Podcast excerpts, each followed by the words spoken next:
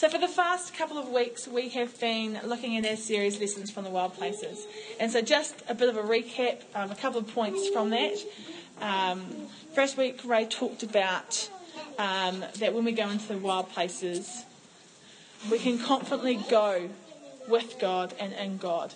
When we go into those places that God calls us, we do not go on our own. And we do not have to be fearful because God goes with us. And then last week, he talked about in the wilderness, we can long for whatever came before, no matter how bad it was, because it's familiar and seemingly safe. But Jesus ruins us for the mundane. We looked at how the, um, the Israelites spent all their time making, just making bricks and making bricks and making bricks when they were slaves in Egypt. And then when God brought them out of slavery, and they're wandering around in the wild places, wandering around in the desert, they wanted to go back to what was familiar because it was familiar, it seemed safe. No, but Jesus doesn't want us to go back to, to that brick making. He doesn't want us to go back to where we're a slave to the old things. He wants us to keep moving forward into the places that He has for us, into the experiences that He has. You know, and He ruins us for the mundane. If you go back to the old ways, it's not going to satisfy you because you've had a taste of Jesus and of the new things that He has in store for you. So that's what we've looked at. So I've just got a couple of thoughts today about the wild places and the wilderness. So just a bit of a side note, um, there's actually a difference between the wilderness and the wild places. Okay, so often when we think of wild places, we think of the wilderness. Okay, we can get them confused. And, you know, an untamed desert season, where we're journeying almost in the dark, questioning God. Why have you forsaken me? You know, but the, the wilderness is a season we walk where things are hard. You know, maybe you're distant from God, your relationship with Him seems dry and lacking. You know, you may feel isolated and carry a huge sense of God. Why have you forsaken me? What are you doing? You know, if this is where you're at right now, I just want to let you know that it's okay. It's a season, okay, and it does have an end. When you keep going through the, when you're walking through the valley of the shadow of death, you don't make camp there. You keep walking. Okay. In time um, as young adults pastors, ran our young adults pastors in Invercargill for about 12 years, and we came across many students time and time and time again where we heard the testimony of how God had brought them to this forsaken place called Invercargill. What was He thinking? And they had absolutely no idea why they were there. You know, they were feeling um, tested and stretched and isolated, and they're having to rely on God more than ever before. You know, that was their wilderness season. But as we journeyed with them, we saw God do a significant work in their lives. There was a depth and maturity that came to their relationship with God, and they developed a greater understanding of their identity as His children. You know, this could never have happened in another season. If it was a season where everything was going all rosy and perfect and they knew what was going on, they would never have developed that maturity. They would never have um, stretched that faith muscle. You know, it was developed in those wilderness moments. Okay, the wild places are different to the wilderness. The wild places are a place where God leads us out of the comfort zone and into the realm of faith and total reliance on Him. Okay, it's that place where we get to the end of ourselves and God meets us and calls us out. It's stepping into the spaces He has prepared for us to do what He has called us to do. It's that stretch. It's that, okay, God, I've got to the end of what I can do and what I can offer, and you're calling me out further than this. I'm gonna. I don't know what I'm doing right now. I can't see what's happening right now, but you're trusting God and you know that God's going with you.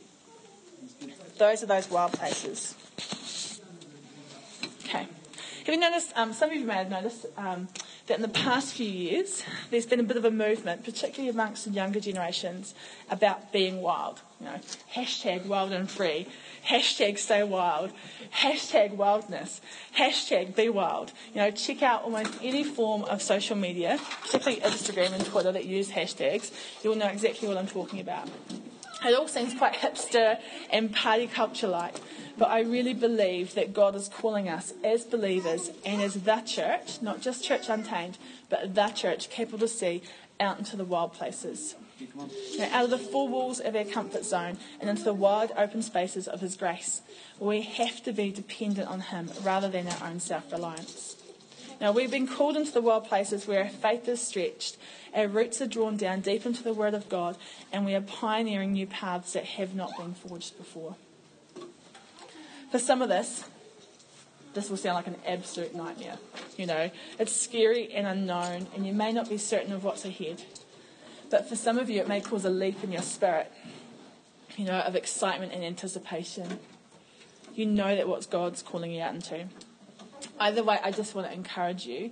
Stepping out into the wild places God has in store for you will be one of the most rewarding things you do. He will not leave you hanging. No, he's not like you're going to meet him with a high five and he's going to go, yeah, nah.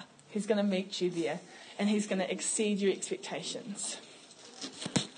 You know, will it be easy? No. Will the path before you be straightforward? No. Will you have all the answers? No. But will you be alone in the journey? No. Deuteronomy 31 6 says, Be strong and courageous. Do not be afraid or terrified because of them, for the Lord your God goes with you. He will never leave you nor forsake you. when we step out into what we when we step out, we do not step out alone. You know, the creator of heaven and earth, the king of all kings, walks with us so that we do not have to fear. Now think about it for the moment. The person who created heaven and earth placed all those stars in the sky, who has no beginning and no end, who is the king above all kings, walks with you. He cares about you. Not just that person down the road, not that person you think, oh, they're more deserving because they're more holy than I am. They've got it all together. No, no. God walks with you in those places. In the wild places, we step into a place where we are more and more reliant on God. There's a huge element of faith, but there is great reward. Now, three years ago, God said to us, go to Cromwell, plant a church. Like, what? God, there's great churches here. God, no, I don't want to go back to a small town. No, no. But God calls out into the wild places. And so here we are, 10 months or so in to Church Untamed. And you know what? It's been a stretch for Ray, for Ray and myself, for our family. It's been a stretch coming to a place where we knew very little people. We left 14 years of security. We left our home. We left our friends. We left our identity as young adults pastors and children's pastors and Red Frogs leaders. You know, we, we left all that to come because we know when God calls us out, He calls us into something bigger and better than what we already than what we already know. And there's a stretch in there. And I wouldn't I wouldn't change it. You know, and we've seen in this time God's incredible goodness. We've met you guys, and you guys have become family. And we know that God is doing a work in and through each and every one of you. And we wouldn't change that. I want to go where God calls me. No matter how wild and crazy and ridiculous that looks, that's where I want to go. But it is scary, I'll be honest. There were days I was like, really? What are we doing? But you know, it's hard. But God is good and God is so much better and bigger than that. And now we're about to have another stretch. And I'm excited about that because we're going into a new space. Okay. There is expansion and growth in the wild places. As a church, so we're moving into a new meeting space from next week, you know, and we've felt for a while that, you know, at some point we have to start looking for a new space. You know, but when we received the call the other day that, you know, we need should be looking at going into the auditorium, it was pretty daunting. You know, really? Um, there are and still are loads of questions and doubt, you know. Is that space too big for us? How will we fill it? How do we make it work? You know, do we have enough people? But in the midst of the doubt and questions, there is a sense that God is propelling us into that space in preparation for what He's about to do. We only see one page, one chapter of the book, or one paragraph. God sees the whole book. He knows exactly what's in store, and He leads us in preparation. Isaiah 54 2 to 4 says, Enlarge the place of your tent. Stretch your tent curtains wide, do not hold back. Lengthen your cord, strengthen your stakes. For you will spread out to the right and to the left. Your descendants will dispossess nations and settle in their desolate cities. Do not be afraid. You will not be put to shame. Do not fear disgrace. You will not be humiliated.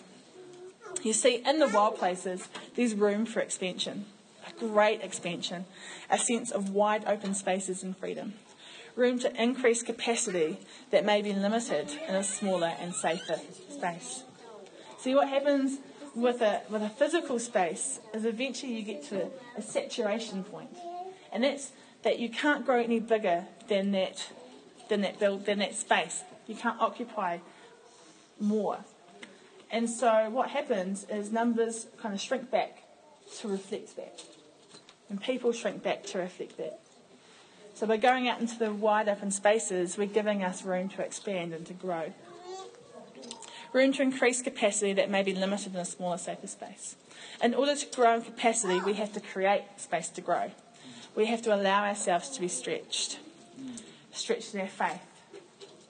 Stretched in our reliance and understanding of the Word stretch our understanding of who we are and whose we are.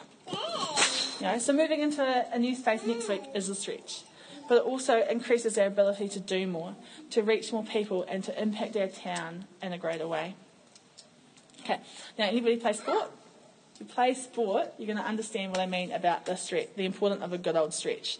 So I'm currently playing with the Church Untamed netball team. We've got the semi-finals tomorrow night, which is exciting. Woohoo! We've done awesome. So stoked.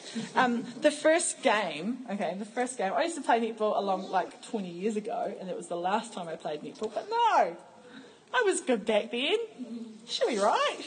So, first game, I get there just before we do the start because I work in Queenstown and so I'm rushing over to get back for the first game. And I was just like, okay, yep, good to go. Had some water, got my jimmies on, let's go play netball. Um, social, right? Dumbest move ever. Um, first pass that we that we had, ran for the ball, pulled a muscle in my thigh, and I was like, I felt it go ping, and I'm like, oh, this isn't good. And I was like, limping around, yeah, I'm good, I'm good. It was useless. Um, it was completely the end for me. It actually, I couldn't, it took me out for a couple of days. Um, my leg took ages to come right, and then um, and it limited me playing next week. I couldn't even play a full game that day, not just because of my fitness, but because of my thigh. And then, and then the following week, I was limited as well in what I was able to do. I learnt the hard way that in order for me to be of any use to the team and to last the full game, I had to stretch before I went onto court. You know, you see, the stretch is vital to our, ex- to our health as believers. Faith is a muscle. Now, the more you exercise it, the stronger it is. When we allow ourselves to step outside our comfort zone and be stretched, our faith grows, as does our understanding of God at work in our lives. This in turn increases our capacity. As we journey from one season into another, what once may have been a struggle then becomes second nature because we've grown into it. Our capacity has increased. Now, I love the lyrics from the song Oceans. The bridge goes, Spirit, lead me where my trust is without borders. Let me walk upon the waters, wherever you would call me. Take me deeper than my feet could ever wander, and my faith will be made stronger in the presence of my Saviour. I love that. And to me, that talks about going out into the wild places more than anything else. Now, Jesus, take me to the end of myself, to a place where my faith outweighs my fear, where my reliance is solely on you, and meet me in those wild places.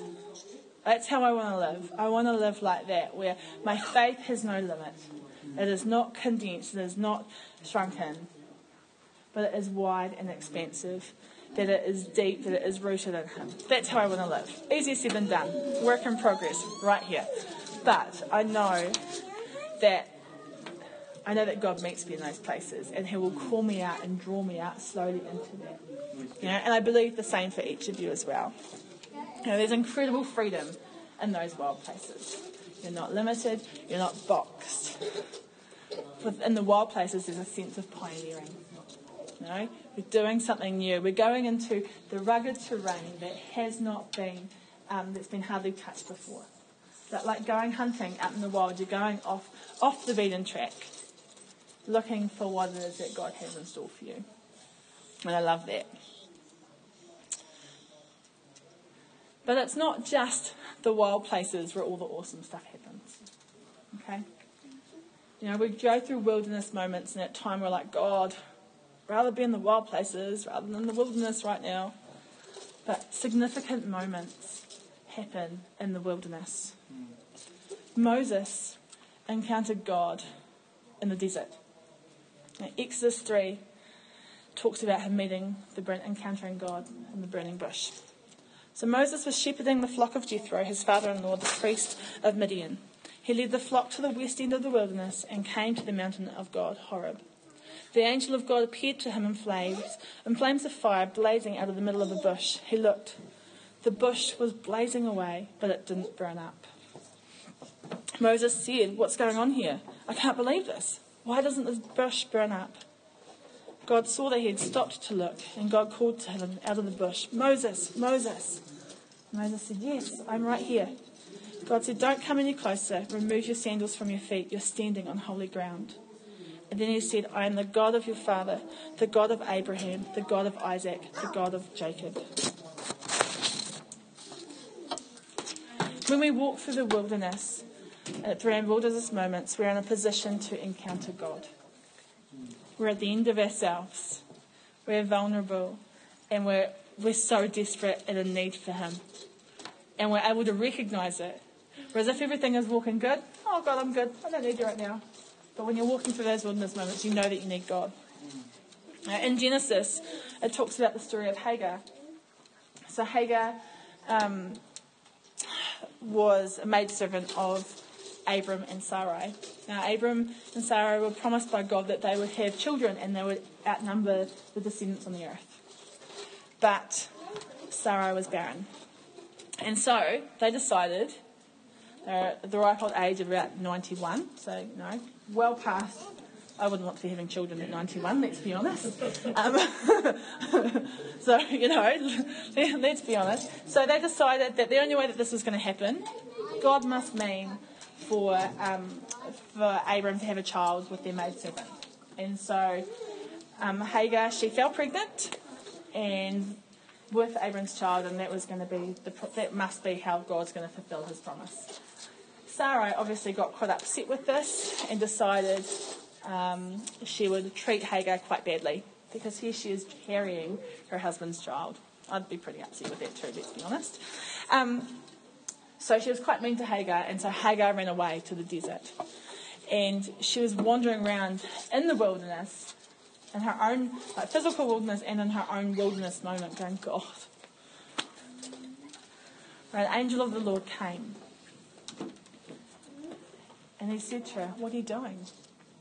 Hagar, what are you doing? And she's like, I've run away. She's been mean to me. Angel of the Lord says, Go back. Go back. God sees you. God sees you. He sees your child. He sees the mess that you're in. But he doesn't see the mess, he sees you. Go back. In Genesis 16, 13, it says, She answered God by name, praying to the God who spoke to her. You are the God who sees me. I love that. I think that's probably my favourite passage in the entire Bible. You are the God who sees me. Now, God sees us in the midst of our mess. He sees us in the midst of our wild, chaotic situations. He sees us in the midst of our sin, in the midst of our shortfalls. And He doesn't see those things. He sees us. He sees His child, who He has created, who He has called, who He has purposed, and who He loves. The one He gave His Son's life for. He sees us. You are the God who sees me. In the midst of our wilderness seasons, we may feel that we're walking on our own, but we're not.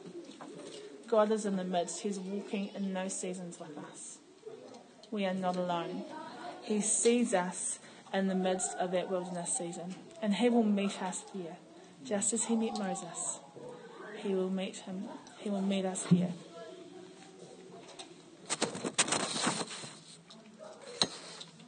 So, two very opposite seasons wilderness and wild places. But two very important seasons.